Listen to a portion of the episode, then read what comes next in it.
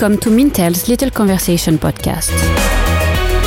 Welcome to Mintel's Little Conversation, where our experts bring you fresh ideas and new perspective on how consumers eat, drink, shop, groom, and think. Each episode features a discussion on current topics from the latest consumer trends and new products to shifts in markets and lifestyles. I'm Andrew McDougall, Director of Beauty and Personal Care at Mintel. Uh, and today I'm very excited to be joined by my colleagues to discuss the big conversation that we're running in Europe. And this particular topic we're looking at is all around enjoyment and pleasure and how that plays out in the consumer goods trends in general, uh, and also how that is reflected through the food and drink category, as well as beauty and personal care as well. So I'm very excited to be joined by my esteemed food colleagues, uh, Aisha Kieniken and Alex Beckett today. So hello to you both. Hello. Hi, Andrew. Hello.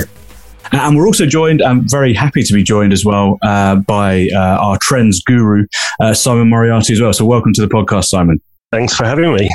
Uh, now, as I mentioned, um, we will be looking at enjoyment and pleasure uh, in many different ways. Uh, and I know that all three of you have a lot to say on this. Uh, and we've been running studies ahead of the big conversation event. Um, so there's a lot of sort of new data, new examples that we're all sort of brimming to the full to get uh, out into the open. So without any further ado, I guess my first question to all three of you uh, is how important a role does enjoyment or pleasure play in the consumer goods space and, and sort of where are we right now given sort of the global context of everything going on? Um, I don't know who wants to jump in on that first. Um, I can go in terms of how important it is right now. Um, I think if we just look back to the pandemic and, and where we were, we were in desperate need of pleasure and indulgence and escapism. Um, and we all promised ourselves that we'd get much more sensible, much more measured when things got better. Um, unfortunately, because of you know cost of living crisis, um, the ongoing climate catastrophe, and the conflict in Ukraine, things haven't haven't really um, got that much better.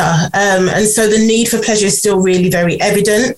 Um, and Alex and I have kind of been exploring the fact that brands often position pleasurable and indulgent products as being a naughty one off thing um, that consumers should kind of feel guilty about.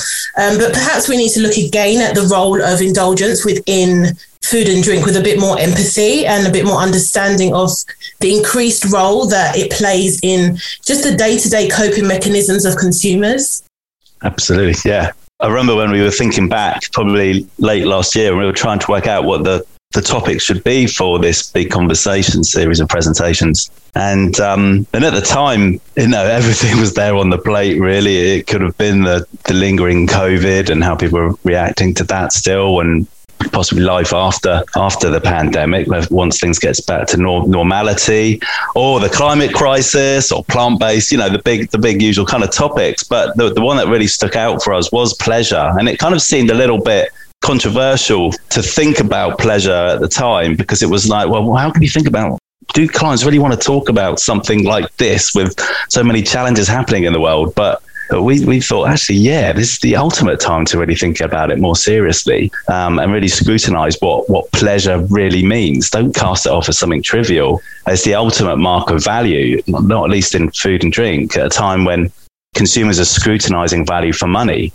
pleasure, taste, you know so um, yeah so it's, it's been an absolutely fascinating topic to really cover a bit more seriously than perhaps we have done before yeah, I definitely agree with that. I think it's um, it's interesting. You sort of, it's almost like we need it now more than ever. I definitely feel like it, it's we, especially from the beauty side of things, we definitely feel like beauty brings people pleasure in certain ways, and you know the way it makes you feel uh, from looking good or from sort of the empowerment you can get from using certain products. But actually, I think you're right. That step further now to think that actually this goes a little bit deeper. It's more about sort of maybe the routine or how you know sort of the the, the feeling or the experience then attached to that um, which is very, very interesting to look at. Uh, I mean, Simon, from your point of view, sort of covering sort of consumer trends in general, I mean, how important a role do you see enjoyment and pleasure playing? Yeah, massive, massive role. I mean, enjoyment has always been a crucial way for brands to market to consumers because you know outside of food and drink and beauty and personal care there's it's a it's a way to hook consumers in gain their attention. This product will make me happy. This campaign will make me happy. This is memorable because it made me laugh. And i think it's always been important, but it's it's it's changed fairly significantly, I think, over the last couple of years because it's not just about the kind of tactile enjoyment you get from a product or the short term kind of endorphins that you get from eating a bar of chocolate or you know the the enjoyment about positive impact on the mental health, whether it's being part of a community. We're seeing a shift away from people kind of focusing on themselves. Um, I think the most recent data we have shows about 24, 25% of people say they want to stand out from the crowd, and about 50% say they, it's important to feel part of a community. And that's all to do with happiness. That makes them feel that enjoyment. So we're seeing a shift away from kind of personal happiness almost. That's that's like a side effect of, of being part of a, a community of, of enjoyment, whether that's around a brand, whether it's around a product, whether it's your physical community that you live in or you work in.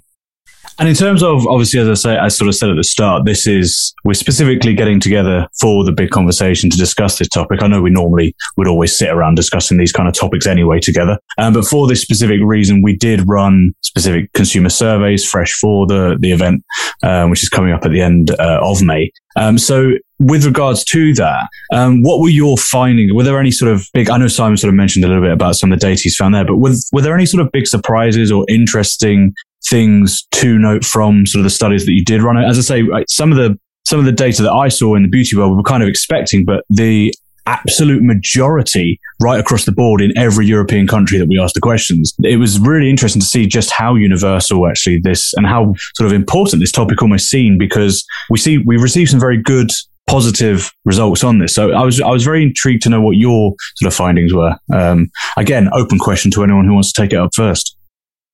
I think one of the interesting things that we found from a, a, kind of more holistic consumer behavior point of view was that nostalgia has become a hugely important way of um, delivering comforts and enjoyment and you know happy memories and it's kind of that's really shifted i think um, looking at the uk 69% of people enjoy things that remind them of their childhoods which is much higher than the kind of other experiential questions that we ask. I think it was about 59% of UK consumers um, say they enjoy fun in all aspects of life. So this idea of happiness and enjoyment, it doesn't have to be kind of that extreme level of being happy all the time. It could be an element of nostalgia that provides comfort to you in times of uncertainty. That still builds into that enjoyment and that pleasure. Um, for me, I think our our our, our stats that came back, they reiterate how important pleasure is and indulgences in food and drink, which is not surprising. But I think what surprised me was just how much guilt underpins that. So how much guilt there is around indulging in the things that that you that you love. Um, so in Poland, for example, fifty percent of consumers say it's been easier to justify eating indulgent food and drink since the pandemic, but fifty percent say the, the polar opposite of that, and that just goes to show this really complicated. Uh, uh, relationship we have between food and guilt. Um, and one of the things that we look at is, um, I guess, the food and drink industry's halfway house on indulgence and health, and sometimes um, ethics as well, um, which you know we can call permissible indulgence. Um, and the fact that that often misses the mark. So a surprising number of consumers said they didn't believe that a product could be indulgent and healthy and planet friendly all at the same time. And this was actually spearheaded by um, Gen Zs, so by the younger consumers. And this just indicates to us that these products are still seen as very much a compromise and not really hitting those pleasure high notes that they need to. And that's something I think, given the fact that so many of our food and drink clients will have permissible indulgence, rightly so, you know, on the top of their innovation pipeline. We just need to take another look at that and understand what role is that playing and does it go far enough for consumers in, in trying times? That that whole area of, of the guilty pleasure, my word, that was uh, that was a really murky kind of area to analyze and try and, and get some insights from. Just a complex, conflicted big kind of jungle of emotions, which is happening right now. Um, with people wanting the treat, the reward of food, but knowing at the same time they've got the climate crisis or the packaging might not be right, you know? So they just want to do the right thing, but they, they need the treat as well. Um, it was pretty fascinating. The, the thing that really stood out for me relates to what I believe is the best TV advert in the world, and it's not been battered, bettered or battered. Oh, it does involve getting battered. Um, I don't know if you remember the, the Carlsberg advert from back in the early 90s, where, and it's taken from the World War II film Ice Cold in Alexandria. Ice Cold in Alex. And it basically involves these British, I'm going somewhere, I know you're confused. These soldiers traverse across the Sahara Desert being pursued um, by the Nazis, and they eventually they dodge all of minefields and they get across the hot desert and they get to the bar and they suddenly and they're just dreaming about this ice cold pint of lager. And the advert is taking that it's that moment where they're at the bar and they're, they're hot they're sunburned and they're watching the condensation trip down the glass of this lovely pint of carlsberg. It's a carlsberg advert. And it was an advert that absolutely celebrated the power of anticipation which obviously Guinness has done, you know, the best things worth waiting for. But we have this blinding stat from from Europe. Um, food and drink is more satisfying when you have to wait for it. And the average response across the countries was about 35%, around, yeah, two in five, 39% France, 35% UK, agree that food and drink is more satisfying when you have to wait for it. But in many markets, it really peaks among 16 to 34s. So what we've kind of gleaned from that is that you know, younger people are just living in this age of instant gratification. The, the Amazon Prime, um, Deliveroo, you know, instant messaging, what have you. But when they're being forced to wait for something, when that's not out of their when that's out of their hands, that pleasure of anticipation is is we we're arguing is underrated as a kind of an emotion. Anticipation is underrated as a prized and powerful emotion that maybe food and drink can play with a bit more. I love that concept actually because it, it immediately made me think of um, when you're watching TV programs now. Like I'm just used to being able to binge watch everything, and mm. then like there's a few TV shows that I follow. For example, Better Call Saul uh, on Netflix, and that's uh, released weekly and I almost get annoyed that I have to wait another week. But then you're so excited that following week when it comes around. So it is kind of like, actually, you know what? I'm, I've gotten used to instant gratification, but actually it's quite nice to have that. I really love that, that idea around anticipation. Uh, for the record, whilst you were speaking, I wasn't being rude. I was actually looking up the Carlsberg advert and watched it and they looked tired and muddy and they looked like they really wanted that Carlsberg. So, um, I, no, I, I get it. I, I kind of feel like that's a, a really interesting, um, it's a really interesting connection. Like that kind of advert would probably, particularly if we think of like the lockdown narrative, I feel like that that kind of advert would probably resonate now. This idea that oh, I've found I've got out with my friends or my family, and we can go for a nice pint or a nice you know a, a coffee or something like that. Um, it. it's, it's interesting that you sort of I love this this talk around sort of guilt um, particularly again, given ev- the global context, everything that is occurring for many different situations. It's a really interesting thing.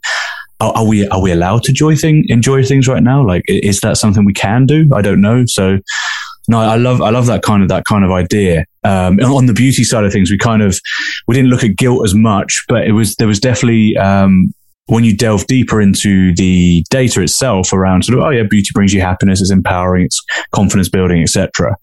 You do then get to, again, this sort of murky underworld of body positivity then and actually how that now needs to be something that needs to be addressed because it's not all, we're talking about enjoyment and pleasure and happiness, but so a lot of the time it's grounded in something that may be negative. Um, so it's interesting to see again how companies can flip that and do that in the right way to connect best with consumers.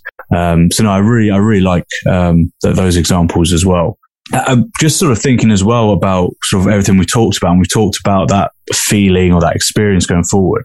I know Simon, you in particular, I know I've spoken to you a lot about sort of experiences meaning more than possessions and how consumers say that. And I, I wonder how true is that? Like, is in a survey, consumers may say experience is more important to me than material possessions because, and people may say that out loud because it does sound better to say that maybe to say that an experience is more important than you know this Gucci handbag or something.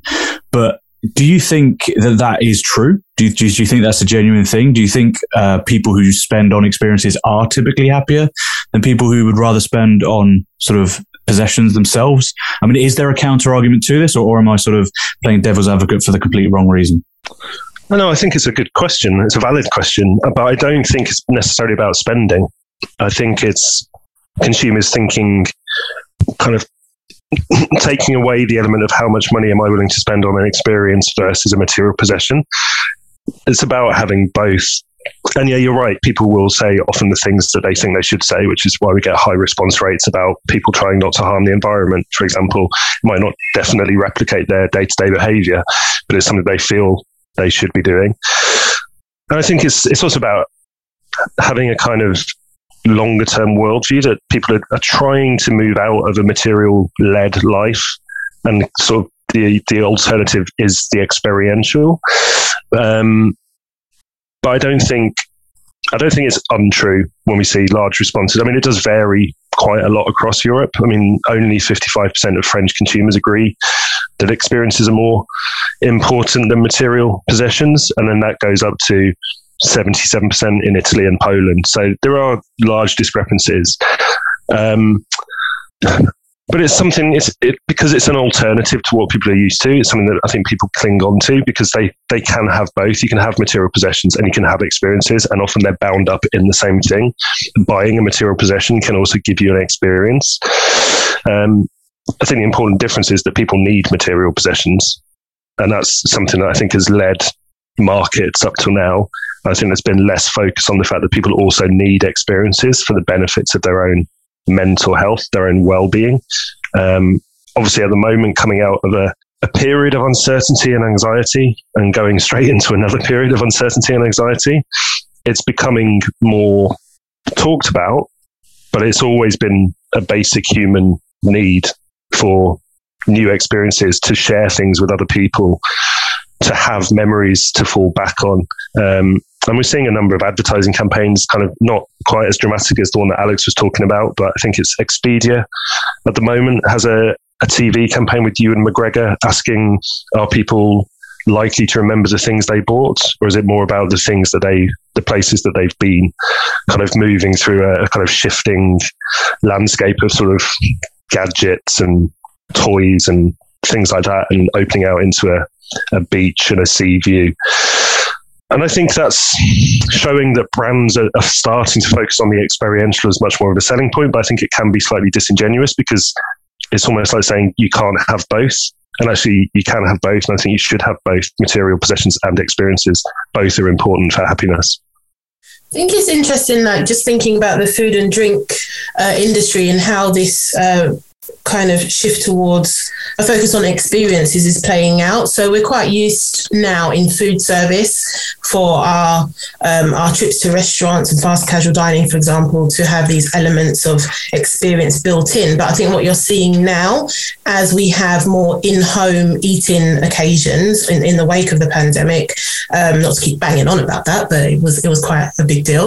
Um, I think you're seeing a lot of these um, innovations around experience coming into the home. And like front of mind for me is a product that's recently launched from Kraft Heinz. So they've just launched these dip and crunch. Um, it's basically like texture in a box. So um, if you think about the trend you might have seen on social media or in food service for dipping burgers into sauce, whether it be like a cheesy sauce or whatever, and then dipping it into something crunchy.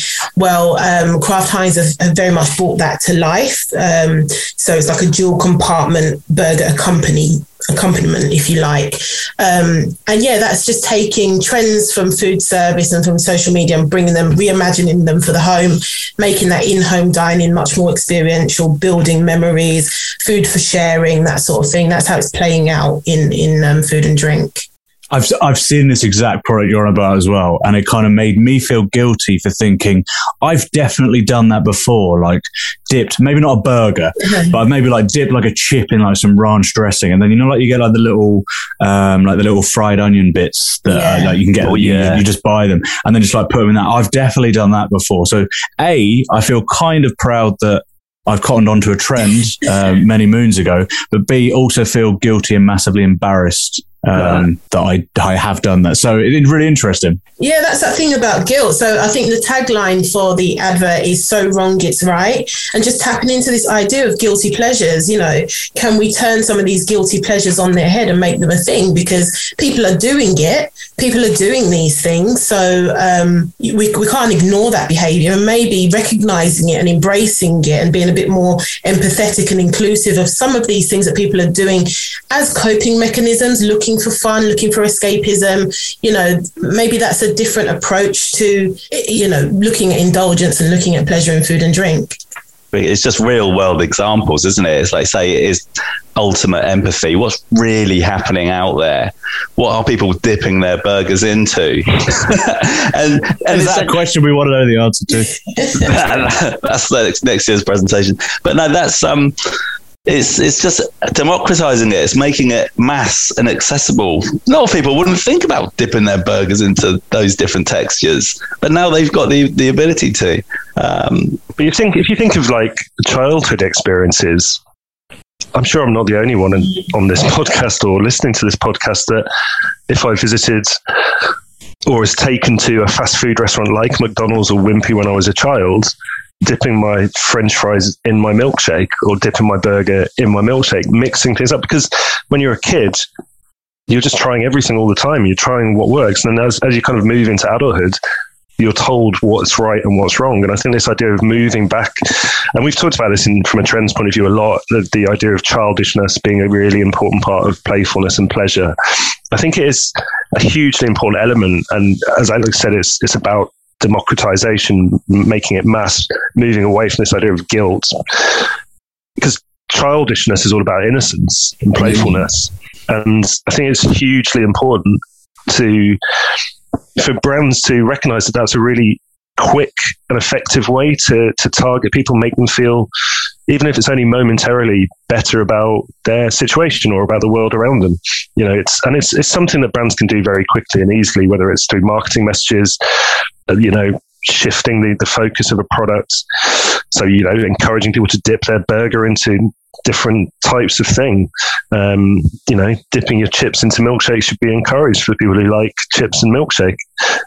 But I think it's it's, just a huge part of this idea of the experiential and making people happy. I think childishness just allows people to break out of their confines, and brands can encourage them to make make them feel like it's okay to be childish. Mm-hmm. I like that idea because that's definitely like I think sometimes when you get with uh, in beauty we see it with like expression, like expression of different makeup looks or different things. Like people are always experimenting with like contouring, for example. The amount of like if you go on uh, video blogs or anything on social media, the amount of contour videos and it's all about creating this like childish, you know, children's characters, you create them on your face with contour pens. And then by the end of it, obviously you merge it all together and you've got this wonderfully contoured face. It looks fantastic, but it is about that, that element of play. And I think that is a product, a physical, going back to what we were saying earlier, but that physical possession, providing that childish experience for you. And it's, I think, yeah, I think that is really important. And it's, it's really important, like exploration in general, because that's kind of how we stumble across things. That's probably how someone at Kraft Heinz came across this burger idea. It's probably how we came up with the idea of dipping our digestives into some tea. Um, you know, some maverick was the first to do that. Um, and then just decided, ah, oh, that's actually a very good thing. So yeah, it's really interesting to sort of see how, how important, um, sort of these little things that we don't deem important, but how important they can be mm. in sort of the development of things. I mean, how simple, and Alex, maybe I'll come to you first on this one, but how simple or complex does this sort of happiness appeal have to be? Like on the one hand, you have sort of extravagance, and we spoke about indulgence at the start. But mm. on the other hand, Simon mentioned earlier things about sort of comfort um, and sort of necessity as well. Like th- there are so many approaches to bringing happiness. So mm. h- how does how does this appeal have to play out? Well, it doesn't. Uh, it's we looked in a big way at, at the role of hedonism. hedonism being the the pure pursuit of pleasure, you know, unadulterated, more of the instant gratification, you know. And we looked at the role of of hedonism versus something called, and this uh, I always have to bring in the uh, the ancient Greeks here, but eudaimonia, which is eudaimonia, eudaimonia. Oh man, I nearly got it right. That was my big moment. eudaimonia. Okay, which is more uh, so with the the definition of pleasure, you've got It's a combination of enjoyment and satisfaction. Enjoyment is more of the hedonism, you know, the pure, the pure pleasure. On the other side, you got satisfaction, more mindful side, and that's more of this eudaimonia, which is more about living a life of virtue, finding meaning and purpose in your life to to flourish. Um, and we realized that a lot of the work we do at Mintel is more of the satisfaction, the mindful side, fi- uh, analyzing consumer demand through what they feel they need to be satisfied. So the ethics side, the health side, the nutrition, looking at say sustainability in food and drink, the, the hedon, hedonism side, we argue warrants more analysis and, and a closer, yeah, closer analysis really. Pick it apart. What is it that people want in that moment? Is it digging through a big ice cream tub of different layers, knowing you're going to get your favorite layer right at the bottom, which in the US, some gelato companies have done, building in a mini journey of discovery. Um, but, but building up to it, it's that anticipation again. It, it has to be complex because it's so valuable and important to consumers. It needs to be regarded as something that's very complex. Hedonism, I would argue. Can I just add as well? I think all of us on this call, you know, w- we are prone to moaning about things, but I say, Alex, out of all of us, eudaimonia. Oh, really? Beautiful. Sorry. I think I think uh, that was a, that was a, that was a welcome interlude there, Simon. Thank you for that. I'm going to bring Aisha in where she can stop crying with laughter for a second. That. Uh, just to tr- Sorry. just just to It's about pleasure, though, this whole topic. So the man's got, there's, there's the puns needed. Simon has brought us pleasure there with that with that um, little quip, so I appreciate that. Um, Aisha, for you though, how simple or complex? I mean, I don't know if you want to follow that, but um, how simple or complex does this happiness appeal need to be? I mean, you seem to know a lot about eudaimonia as well. I'm glad we had you to fact check the uh, or to clarify the uh, pronunciation for us. But how do how do you feel? Sort of, how do you see that appeal sort of playing out? Um, well, I'm not. I'm not going to claim I know. I know loads about it, but definitely, I think.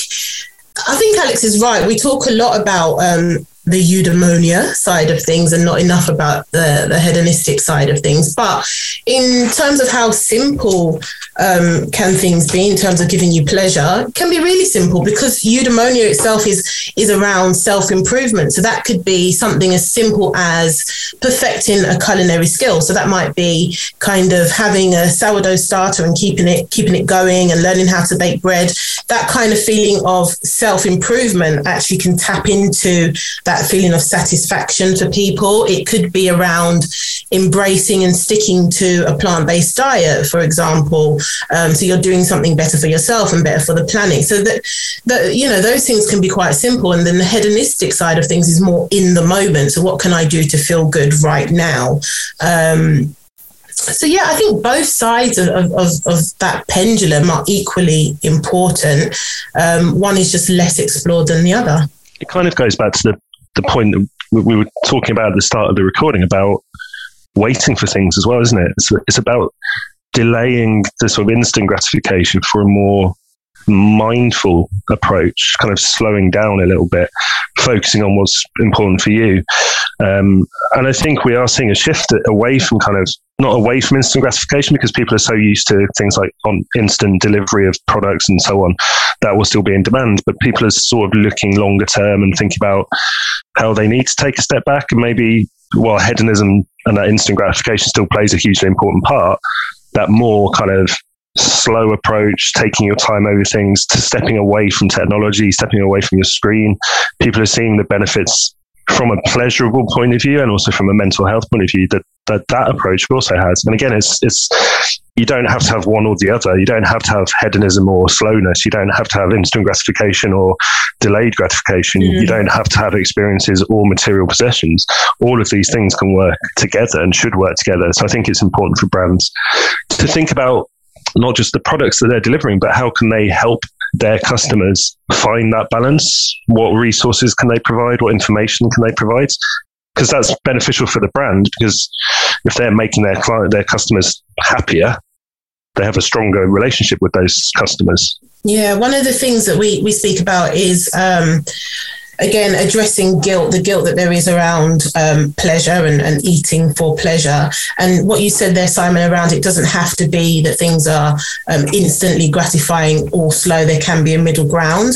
Um, a really nice example of that is from uh, Pieminister, so a kind of pie brand here in the UK, and they've launched these Pieminister kits. Um, so you can make your own pie, but actually, what they do is the fillings that they give you are completely cooked already.